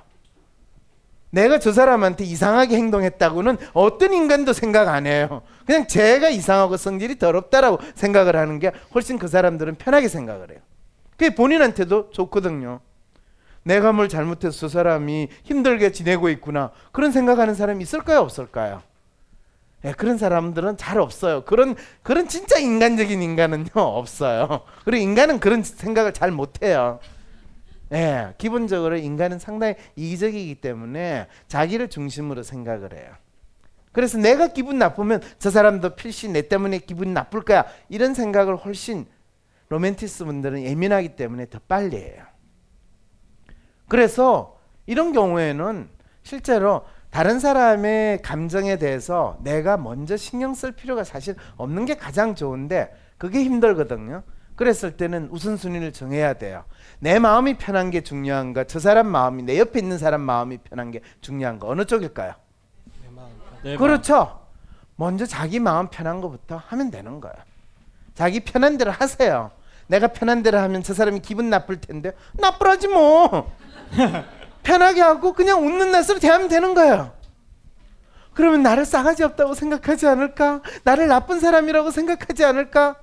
여기에서 이제 로맨티스가 어떤 문제냐? 관계를 중시하기 시작하고 이 믿음이 떨어지는데 자기가 관계가 높다 하면 이런 삽질을 하고 있다고 생각을 하시면 돼요.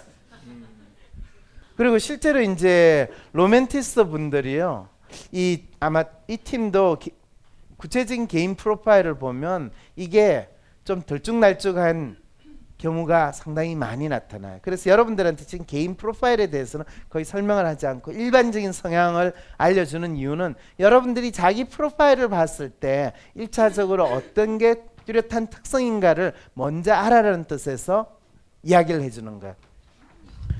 이 개개의 프로파일을 이제 여러분들이 개개 보는 거는 조금 있으면 더 이제 이야기를 드는데 일단은 이게 전체적으로 어떤 차이가 나는가를 조금은 느끼셔야 돼요. 그래서 이쪽에 있는 분들은 지금 엉뚱한 데 신경을 쓰면서 내가 뭔가 이 좀 더 잘할 수 있지 않을까 이런 생각을 훨씬 많이 하시고, 이쪽은 그래도 차라리 개입이 있다 하더라도 다른 사람은 좀 괴롭더라도 본인들은 그나마 좀 예. 괜찮아요. 예, 이분들이 얼마나 괜찮은지 예. 뭐 더 이야기하실 거 있으세요? 아니요, 없습니다. 예, 예, 그럼 자연스럽게 예. 두 번째 로맨티스트 그룹으로 넘어가도록. 이 그룹이 나와가지고 이 그룹은 어떤 반응을 보이는지 한번 이야기를 들어보세요. 혹시 어떤 분이 나오시겠어요? 예. 우리 여자분? 또 같은 로맨티스트지만 다른 그룹의 로맨티스트적인 성향을 또 보면은 더 재미가 있을 것 같습니다. 저희 그룹에서 공통적으로 나온 거는요, 그러니까 상담사라는, 그러니까 스스로의 심리 상태가 궁금하니까 상담사라는 직업에 약간 관심이 있고, 그 다음에 칭찬을 받으면 더욱더 열심히 잘하고, 근데 말씀하신 것처럼 좀 그 피드백이 안 좋으면 바로 쭈구리가 된다는 점이 있고, 그 다음에 저희가 공통적으로 싫어한 말이 밥 한번 먹자. 네. 아, 그냥 네. 하는 말. 아, 저희는 정말 싫어하거든요. 네. 진지하게. 그래서 저는 대놓고 언제 네. 바로 약속을 잡아요. 네. 그거랑 그다음에 또 뭐가 있더라? 여기 있네요. 가면은 쓰고 싶지 않아요. 이렇게. 네. 그러니까 속으로는 쫄아인데 저도 그 앞에 나서면 떨지 않고 말한다는 평을 듣는데 속으로는 엄청 쫄거든요. 근데 그걸 네. 어릴 때부터 계속 들어왔고, 그래서 외강 내유하지만 사실 강하지 않아요. 그런데 네. 어쨌든 이 팀 같은 경우에는요, 실제로 본인이 상당히 예민하고 속으로 쫄고 있고, 그래서 이 로맨티스트하고 트러스트 사이의 갭은 있지만은 그거를 다른 사람한테 맞추려고 노력은 안 해요. 그러니까 본인들 똥배짱대로 그냥 그래 내 스타일대로 살아 이렇게 되니까 본인들은 그렇게 그것 때문에 뭐 아주 괴롭거나 그렇지는 않아요. 그런 측면에서 보면 이 팀은 조금 뻔뻔한 사람들이죠. 네. 예. 그러니까 써져 있는 내용만 봐도 아까 직전 조보다는 약간 좀 본인들의 주관이 확실한 네. 것 같습니다. 그렇죠. 자기 주관이 비교적 확실한 부분이 있다고 이야기를 할 수가 있어요. 그리고 이제 미혼이신 분들이 대부분인데 연애 관계에 문제가 있다고 생각하시더라고요. 네. 저희 5명 중에 2명은 그러니까 어떤 계기로, 그 전엔 안 그랬지만 좋아하는 사람이 생기면 호감을 확실히 표현해서 그렇죠. 좋으면 되고 아니면 말고 네. 있는 사람이 딱 2명, 3분은 네. 가슴 졸이면서 소설을 100번은 썼다 그렇죠. 썼다 네. 하시는 분들이 있어서 계속 그런 안 좋은 일이 반복되지만 이번에는 연애를 정말 잘해보고 싶다 해서 네. 오신 분도 계시고, 그다음에 정말 너무 예쁘고 괜찮은 외모를 가졌음에 불구하고 네. 제가 어디죠? 오픈하겠습니다. 연애 기간이 2주밖에 안 된대요. 잠깐만요. 아, 최장 연애가? 아니 그냥 통틀어 지금까지요? 인생의 연애가 2주. 아, 인생에서 다 모아서 네. 2주? 근데 어느 분이세요? 손 들어주세요. 아. 네. 잠깐 나와주세요. 그냥. 나와주세요. 네. 나와주세요. 네. 외모가 엄청나게 예쁜지는 네, 저희가 다 같이 확인하도록 하겠습니다. 그런데 네. 성년이 된 지 2주밖에 된 건 아니시죠? 지금 만 25살, 27이에요. 아... 88년생. 88년생. 예. 88년생이시고요. 근데 본인이 2주밖에 안 된 이유는 뭐라고 생각을 하고 계세요? 우선은 모르겠어요. 너무 여러 가지가 있어서 그냥 짚이는 게 많은데요. 첫째로는 주변에 남자 사람들을 만날 기회가 없고, 예, 또 기회가 없어요. 그놈의 남자가 없어. 일단 예. 남자들을 남자 사람으로 표현하는 것 자체가 굉장히 멀게 느껴지네요. 예. 아니 근데 남자는 상당히 뭔가 좀 특별하거나 상당히 다를 거다라는 생각이 있으신 것 같네요. 그리고 만나고 예. 소개팅을 그래도 1년에 한두 번 정도는 받아요. 네. 자주 받지는 못하고 거의 네. 그 정도 받는데 네. 관계가 계속 이어지지가 못하는 게 계속 연락을 하고 속으로 재요. 계속 이 사람이 나를 어떻게 생각했지? 한번 그렇죠. 던져보고 그렇죠. 어떻게 생각했지? 그게 이제 그렇죠. 계속 속으로 반복되다 보니까 네. 나중엔 피곤해서 제가 나가 떨어져요. 본인이 이제 그만해야겠다, 못하겠다 그렇죠. 진짜. 네, 네, 그렇게 해서 거의 많이 놓았고요. 그리고 이렇게 하다 보니까 지금 혼자 사는 게 여기도 써 있는데 굉장히 편해요. 편해요. 네, 혼자 사는 게 편하고 혼자 네. 뭐 그 남자친구한테 뭐라도 하나 사줄 돈으로 그냥 제 미술학원 수강료를 등록하고 네. 네, 뭐라도 할 돈으로 그냥 책을 사서 보고 혼자 영화를 보고 노래를 네. 듣고 혼자서도 편하다 보니까 또 이제쯤 되면은 연애한다는 그 감정이 뭔지도 모르겠거니와 그게 굳이 필요한가라는 생각도 드는데, 한편으로는 주변 사람들은 연애를 하고 있고 엄마 아빠도 이제 딸내미가 집 밖으로 나가지를 않으니 얘가 지금 결혼은 할 수 있을까? 너 빨리 결혼해야 되는 거 아니야? 지금 그렇게 나이가 많지도 않음에도 불구하고 한 번씩 얘기가 들어오고 있어요. 네. 네. 그럴 때는 나가서 만나요? 얘기가 들어올 때는? 안 하죠. 별로 필요가 없었다고 생각도 되고 또 소개를 받을 사람도 없어요. 이제 아니 그럼 주변에 소개 말고 네. 그냥 뭐 지인 관계에서 남자분들이 약간 좀 적극적으로 나온 경우는 없나요? 우선 제가 여고 그리고 유아교육과라는 여대와 여대. 그리고 유치원이라는 그 트리플을 밟고 있어요. 여태까지 한 10년 정도의 기간을. 그러다 보니까 네. 지리적 한계는 없으시고? 지리는 문제 없어요. 예. 근데 문제 제가 없는데. 그 한편으로는 좀 계산도 해봤어요. 기타 동호회나 아니면 미술학원에 가면 그래도 다른 동호회로 가면은 남자가 좀 있지 않을까 했는데 제가 가는 곳들은 남자가 없더라고요. 락 페스티벌, 미술학원 이런 곳들은 또 남자가 없더라고요. 그래서 인연이 아닌가 보다. 깜짝 놀랐습니다. 인연이 아닌가 보다. 깜짝 놀랐어요. 혼자 살아야 되나. 쓸데없는 이야기 하지 말고 예. 잠깐 핵심. 예. 네. 깜짝 놀라가지고. 예. 이 정도로 지금 여러 가지 예. 생각해보고. 여러분들이 있어요. 지금 이 로맨티스트 분의 상당히 이거는 이 로맨티스트의 감성을 죽이고 근어물류로 바뀌겠다고 지금 작정하신 지금 상황인 것 같은데요. 사실 이분은 이제 진짜 주위의 어떤 이성 상대에 대해서 자기 감성을 공유하고 쓰기보다는 자기가 즐기는 활동이나 자기가 하는 일이나 이런 거에 자기 감성을 공유하게 되는 이런 상황이에요. 그래서 어떤 연애 감정 자체가 없어진 게 아니라 그거를 이성 남자한테 넣는 것이 아니고 지금 네, 이분의 프로파일을 좀 봐야 될 것 같아요. 다른 일에 대해서 넣는데 사실 예, 이분 같은 경우에 보면요.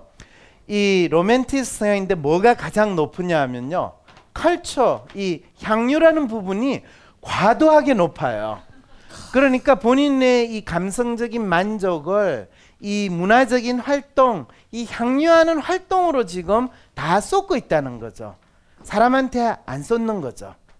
예, 그게 지금 이 프로파일에 나타나는데, 그렇게 되면요 사실 이분은 이 프로파일이 로맨티스트 성향도 높고 아이디얼리스트 성향도 높아요. 이걸 이제 M자 유형이라고 그러거든요. 사실은 제가 가장 매력적인 분들이 어떤 분이냐면 이 M자 유형의 성향이 있는 분들이에요. 그래서 M자 성향이 있는 여성분들은 상당히 매력적이에요. 그런데 본인이 어디에 초점을 두느냐에 따라서 이 연애관계로 발전을 할 수 있는데, 본인이 지금 여기에 계신 분들이 초점이 지금 다 엉뚱한 데에 가 있고, 남자분들도 연애가 안 되세요? 남자분들이 지금 연애가 안 되는 거는 초점이 어디 갔냐면 다 매뉴얼에 가 있어요. 이래야 된다라는 그 틀에 맞추려고 하기 때문에 지금 연애가 안 되는 거예요. 혹시 남자분들 한번 모셔볼까요 그럼? 또 남자분 한 명 와서 본인의 연애에 대해서 이야기를 했어요. 둘 중에 한 분만. 예, 자연스럽게 오늘 워크숍의 주제는 연애와 관련된 이제 WPI가 됐네요. 예, 자, 그 프로파일 주세요. 남자분도 뭐 외모가 훌륭하시네요. 이 남자분의 프로파일이 이렇게 나타납니다. 이제 구체적으로 한번 보세요. 이분이 지금 뭐 트러스트나 릴레이션에서 갭인데 매뉴얼은 엄청 높죠. 일단 릴레이션이 바닥인데 연애가 되겠습니까? 연애가 안 되죠. 그런데 놀라운 거는요, 지금 남자분은 이렇게 잘생긴 남자분, 야 거의 장동건 수준인데요. 연애가 잘 돼요, 안 돼요? 아, 연애는 몇 번 해보긴 했는데 지금은 안 하고 있어요. 아 그래요? 예, 연애 경험은 있습니다. 못 하는 건 아니고 안 하는 거다. 아 지금 못 하고 있죠. 아 못 하고. 예, 머리 때문에 안 되는 건 아닐까요? 아 그러게요. 아. 예? 아니에요. 그런데 본인이 다른 사람하고 어떤 이 관계를 타는데 지난번에 연애를 하다가 깨진 이유가 뭐라고 생각하세요? 여자친구가 당시에 그 어학연수를 갔어요. 네. 뭐 그것 때문에 헤어졌죠. 이런 남자친구 진짜 열받겠죠. 여자친구 입장에서는 어학연수를 가면 그럼 그 여자친구하고. 아 가고 나서 저는 계속 기다렸는데 그 친구가 저를 찼어요. 찼어요? 예. 아, 왜 차였다고 생각하세요? 그거는 잘 모르겠어요. 여자친구가 아마 마음이 변했으니까 차이지 않았을까. 아 네. 본인이 여자친구한테 충분한 이 정성, 확신, 뭐 정선이나 감정을 표현하지 못했다는 생각은 안 드세요? 아니 전화는 거의 매일매일 했고요. 네. 소포라든가 그런 거를 자주 붙여주기도 했어요. 제 나름대로. 여자친구는 본인이 전화를 매일 해주고 소포를 보내주는 거를 중요시했어요? 아니면 다른 뭔가를 중요시했을 것 같지 않아요? 그거는 제가 잘 캐치를 못해서 헤어지지 않았나. 그렇죠. 그런 것 분명히 남자친구로서 해야 되는 도리와 뭔가 책임은 다하려고 노력을 한 것 같아요. 예. 근데 정확하게 그러네. 여자친구가 뭘 원했는지에 대해서는 제가 해주고 싶은 거를 생각하는. 그렇죠. 이분의 특성은요, 내 마음이 되는 걸로 열심히 해주는 거예요. 여자친구가 어떤 유형인지 모르겠지만 여자친구는 어떤 유형일 것 같아요, 지금 생각해보니까? 휴머니스트, 아이디얼리스트. 네, 내 생각에는 여자친구가 아이디얼리스트나 네. 휴머니스트일 가능성도 있어요. 네. 그런데 휴머니스트였으면 아마 둘이 좀 서로 이 생각하는 게 조금 달라서 부딪혔을 가능성이 있을 것 같고요. 네. 아이디얼리스트 같으면 아마 지금 남자분에 대해서 조금 거부감이 있어요. 왜 거부감이 있냐면 지 마음대로 한다. 내 생각에 대해서 제대로 이해를 못 해준다. 그것 때문에 거부감이 생겨요. 약간 소포나 편지를 붙여주시면서 어우 나는 할 도리를 다 하고 있다. 스스로 약간 뿌듯해하셨죠? 네, 저는 그랬죠. 네. 저는 제가 나름대로 열심히 그때 알바를 했던 돈으로 거의 열심히. 야, 진짜 알바를 했던 돈을 다 써가지고. 아까 그 휴머니스트 여성분, 이런 남자분 멋있지 않으세요? 그럼 키워 보실래요? 연한 것 같은데. 그런데 지금 이분 같은 경우에 이제 결정적으로 그 여자친구한테 뭐가 지금 걸렸냐면요, 가장 바닥에 있는 게 아이디얼리스트 성향이 바닥이에요. 그럴 때 이런 질문들을 받아요. 오빠는 나중에 뭐 할래? 오빠는 뭘 하고 싶어? 뭐 그냥 사는 거지 뭐. 아니 그냥 너랑 나랑 같이 살면 되지 않겠니? 그런 질문을 받으셨어요 혹시? 아니요, 받아본 적 없어요. 네. 아마 실제로 여자친구 입장에서는 지금 이 나오신 분이 어떤 미래에 대해서 어떤 꿈을 꾸고 뭔가를 이루려고 하고 하는 그런 뚜렷한, 또는 우리가 일반적으로 뭐 비전이나 꿈이나 희망이나 이런 것들에 대한 이야기를 듣고 싶어 했을 그럴 가능성이 훨씬 높을 것 같아요. 더군다나 여자분 또 어학연수 가 계시니까, 또 해외에 가 있으니까 그런 거에 대한 좀 눈이 튀었다고 해야 될까? 뭐 해외에 가 있다고 해서 그게 눈 튀는 건지 잘 모르겠는데요. 안 가봤어.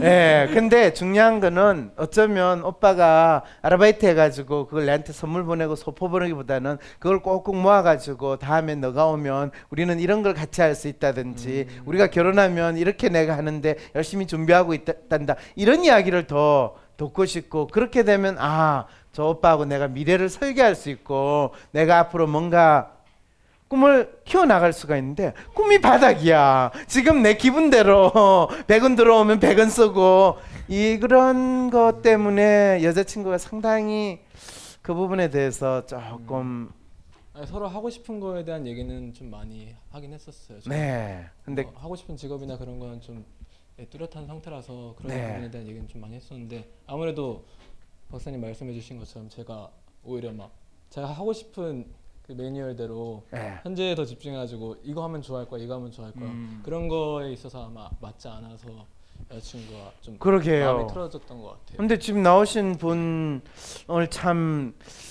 끈을 이렇게 미남인 걸 끊기가 참 쉽지 않은데 어이. 정말 싫었나 보다. 예. 지금 뭐 그 지금 아 여자분도 이뻤어요? 네, 저한테는 이뻤으니까. 아, 여자분도 상당히. 네. 그러면 둘 다 로맨티스트일 가능성이 크겠네요. 근데 꼭 여자분은 얼굴이 이쁘다고 해서 로맨티스트냐 하면 그렇지 않고 또 휴머니스트도 있으니까 그건 알 수가 없죠. 근데 가장 큰 거는 두 분이 가지고 있는 생각이 서로 공감된다라는 부분에서 상당히 떨어졌기 때문에. 네, 그래서. 예. 그게 참 안타깝게도. 참 오늘 제가 많이 용기를 얻습니다. 나는 얼굴이 못생겨가지고 그동안 연애를 못했다고 생각했는데 이렇게 잘생긴 분도 연애에 아픔이 있다는 이야기를 들으니까 아 안 하는 거니까 못하는 게 아니고 그죠? 아니 근데 여기 넣으신 분들은 다 오늘따라 왜 이렇게 인물이 되시는 분들이 다 연애가 안 된다라는 그 고민을 하게 될까요? 제가 여기 예, 여기 있으시네요. 근원적인 되게 제일 중요하게 생각하는 질문이야. 네. 제가 생각하기에 저희 신랑은 에이전트 쪽에 가깝거든요. 네. 근데 저는 제가 모든 사람이 인정하기 감정 기복 심하고 까칠하고 하여튼 근데 섬세하고 뭐 예민하고 등등 그런 수식어를 저한테 붙여요. 네. 그래서 신랑하고 살면 정말 너무 안정적이고 먹고 살만 하고 제가 걱정 아무것도 안 해도 되는데 네.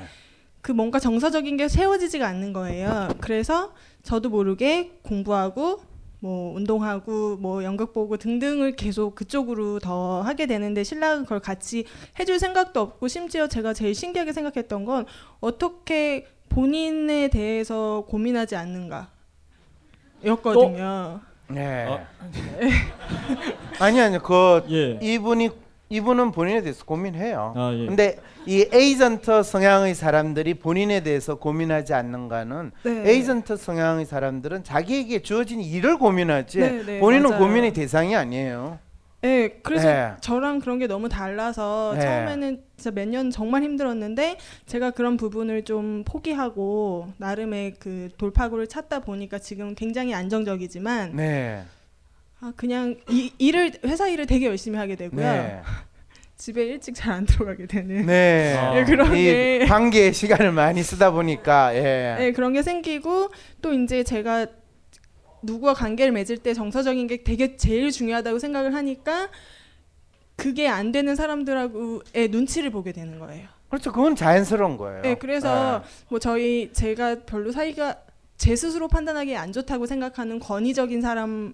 하고는 잘 안 마주치려고 노력하고 근데 그런 게 전 좀 싫거든요. 그냥 좀 들이대보고 싶고 하고 싶은데 말도 잘 못해요. 들이대지 마세요. 예, 아예 별로 그런데 신경 쓰지 마세요. 예, 그래서 저희 조원들의 또 공통점 중에 하나가 칭찬거리를 참 잘 찾고 남의 장점을 잘 찾고 네. 칭찬하면 그게 진심인 거예요. 정말. 아. 네. 그런데 사회생활 하다 보면 사실 입 바른 소리도 좀 하고 해야 되는데 그것도 못하고 하려고 하면 어색해서 티나고 그러니까 그 모습이 또 싫고 하는 그게 제일 고민이에요. 이 조언들의 기본적인 특성은 다 매뉴얼이 상당히 높네요. 높은 편이네요. 네. 네. 그리고 이쪽은 이제 릴레이션이 높고 그러니까 남들한테 비교적 칭찬을 한다, 칭찬을 해야 된다라고 믿고 네. 그러면서 나름대로 이렇게 살아야 된다. 이분은 그렇게 이 컬처도 높고 또 매뉴얼도 높으니까 이렇게 사는 게 맞아라고 생각하는 그 틀에 맞춰가 살려다 보니까 네. 본인의 성향을 잘 발휘하기보다는 진짜 삽질을 하는 삶을 살 가능성이 삽을 그려놨습니다. 예, 삽질을 여기. 하는 너무 안타까워요 이분 진짜. 왜냐하면 본인은 기본적인 틀이나 도리에 맞춰가지고 진짜 열심히 잘하고 있다고 믿고 있는데요. 근데 문제는 본인이 잘하고 있다고 믿고 있는 거는 주위에 있는 사람한테 전혀 중요하지가 않다는데 이게 이제 안타까움이 있어요. 아까 연애하시는 거하고 똑같은 상황이네요. 그러니까 다른 사람이 중요하게 생각하는 게 뭔지에 대해서 알려고 하기보다는 내가 내 마음에 끌려서 또는 내가 중요하다고 생각하는 부분에 초점을 두기 때문에 그 관계가 상당히 어긋날 위험성이 높은 거죠. 그럴 때 이제 사실은 로맨티스트 성향의 사람들이 중요하게 느끼는 건 무엇보다 자기 감정이에요. 그리고 자기가 먼저 느끼는 거. 이런 분들이 대개는 그 느끼는 게 맞는 경우도 있지만은 관계에 어려움이 있다는 거는 내가 저 사람한테 중요하다고 느끼고 또 저 사람한테 느끼는 게 저 사람이 정작 중요하게 생각하거나 의미 있는 거하고 틀어져 있을 가능성이 높아요. 그럴 때는 내 마음을 생각하지 말고 저 인간이 어떤 인간인가에 대해서 먼저 탐색을 해야 돼요. 로맨티스트 성향의 분들은 아까 지금 말씀하신 것처럼 내 남편이 에이전트 성향이 있기 때문에 내가 그 사람한테 내가 원하는 거를 100% 충족하려고 안 하고 다른 방식으로 길을 찾으면 훨씬 더 편해져요. 그렇지 않고 내하고 같이 해야 된다고 하면 양쪽 다 미쳐요. 예. 이게 이제 우리가 관계에서 나타나는 문제를 해결하는 1차적인 거예요. 뭔가가 어긋난다 싶으면 내가 어떤 사람인가를 아는 거는 1차적이에요. 그 대신에 그럼 내하고 어긋나는 저 사람은 내하고 어떤 어려움이 있는가를 또 어떤 성향의 사람인가를 알아야 돼요. 그래서 거기에서 관계라는 것이 이제 만들어지게 되는 거죠. 그래서 로맨티스트 성향 임채영 씨 같은 경우에는 사실 지금 이 프로파일이요. 그렇게까지 행복하다고 말할 수는 없고요. 상당히 많이 체념한 프로파일이라고 그래요. 약간의 우울증도 있어. 근데 얼굴은 전혀 우울증 모습이 안 보이거든요. 외곽 내유. 아, 그렇군요. 얼굴에 보여지는 것보다는 훨씬 속이 아프시군요. 예. 그래서 왜 이거를 이제 약간 우울증 모드라고 하냐면 자기 성향이 요 범위 안에서 거의 다 드러나잖아요. 그러니까 실제로는 자기 스타일을 뚜렷하게 표현하지 않고 그냥 웬만큼 다 받아주거나 남들한테 무난하게 보이는 전법으로 살고 있다라는 거예요. 그리고 릴레이션에만 과도하게 에너지를 쓰니까 다른 사람한테 맞추거나 다른 사람의 관계와 좋은 걸 하다 보니까 이게 현실적으로 그 관계 속에서 내가 느낄 수 있는 만족감이나 내 일을 하는 데 있어서의 성과 부분보다는 개입이 많이 생기는 거죠. 에너지는 많이 썼는데 내한테 돌아오는 건 그만큼 만족감은 생기지 않아요. 그럼 어떡하죠? 네, 이랬을 때 예, 그럴 때 어떻게 해야 되냐면요. 본인이 로맨티스트 성향인데 그리고 에이전트 성향이 있거든요. 그러면 본인이 스스로 나의 심리적인 만족감, 정서적인 만족을 추구하기 위한 과제를 누구로부터 부여받아야 돼요. 과제를 본인이 스스로 만들 수 있으면 참 좋은데 스스로 만들기는 힘들어요. 그래서 남편분들도 또 이제 남편분하고 시간을 좋은 시간을 많이 보내고 싶죠. 아니에요. 그냥 그러면 연애를 하세요. 그냥 남편은 집에 두고 바깥에서 내가 좋은 해결책입니다. 예. 내가 바깥에서 사회적으로 뭐 매뉴얼도 뭐 적절한 수준이니까요. 남들에게 큰 스캔들이 나가지고 뭐 신문이나 인터넷에 나지 않을 정도의 연애를 한다라는 거를 자기한테 하나의 과제로 줘요. 그리고 그거를 수행을 하면 상당히 본인의 로맨티스트한 감성도 충분히 나타나고 근데 그렇게 하기에는 본인이 약간 자존심을 지금 내세우고 있는 상황이라서 그까지는 지금 못 가고 있는데요. 결혼을 선택할 때 2명이 있었는데 네. 1명은 저의 정말 내가 이런 인정을 받는구나 정말 내 생에 이런 사랑을 해본 게 너무 감사하다라는 사람이 있고 네. 근데 속칭 말하는 현실적인 뭐 이런 것 때문에 하고 지금 신랑하고 결혼을 했는데 그러다 보니까 이 약간 엑스터시 같은 그 정서적 충족감이 지금 결혼한 지 7년이 지났는데도 사실 제가 원래 물건 되게 잘 버리는데 네. 그 사람하고 관련된 물건 몇 개를 아직도 갖고 있는 거예요. 근데 이게 죄책감이 들고요. 네. 제가 미련한 것 같아요. 네. 미련해요. 지금 네. 그 상황에서. 지금 그거 알아요. 네.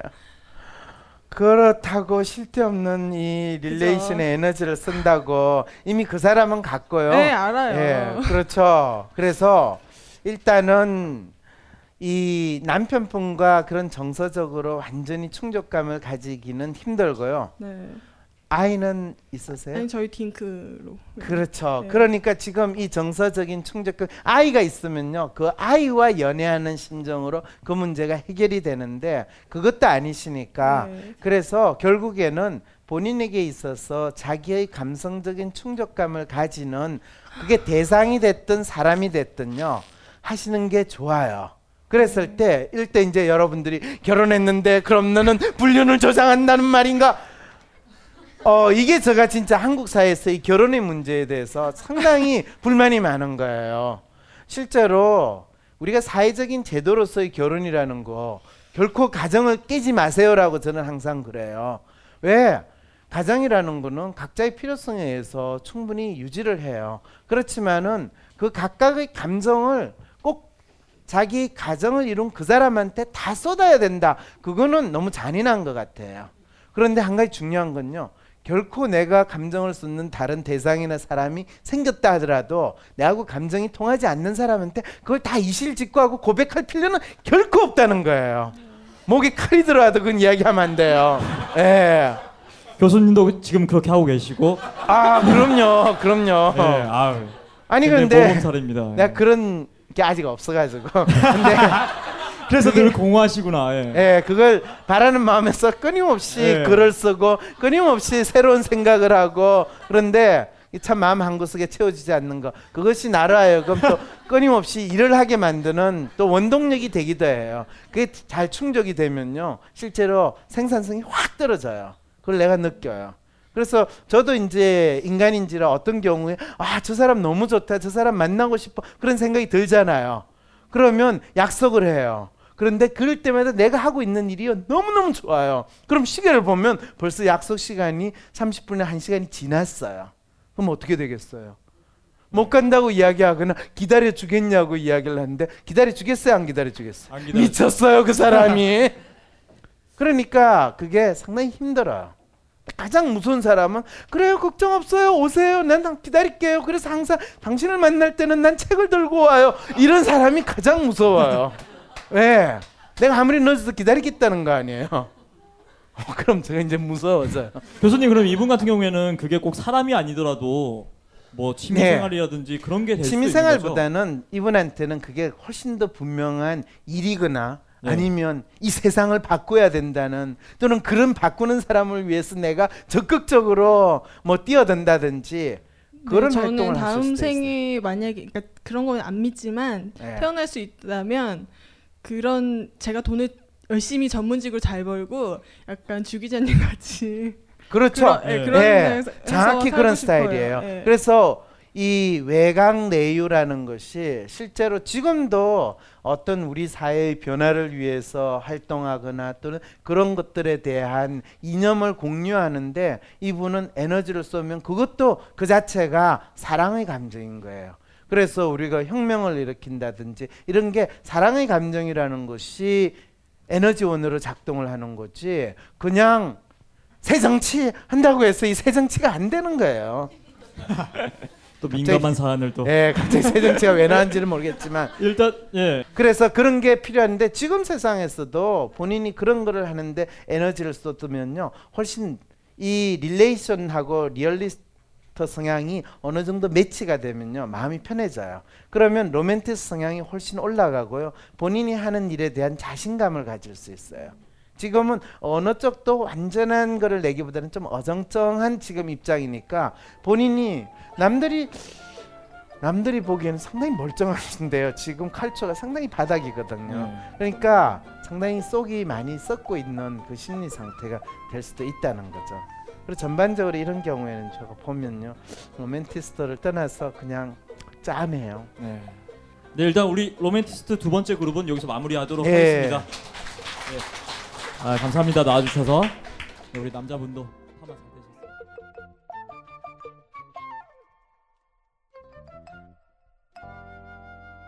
잘 되셨어요.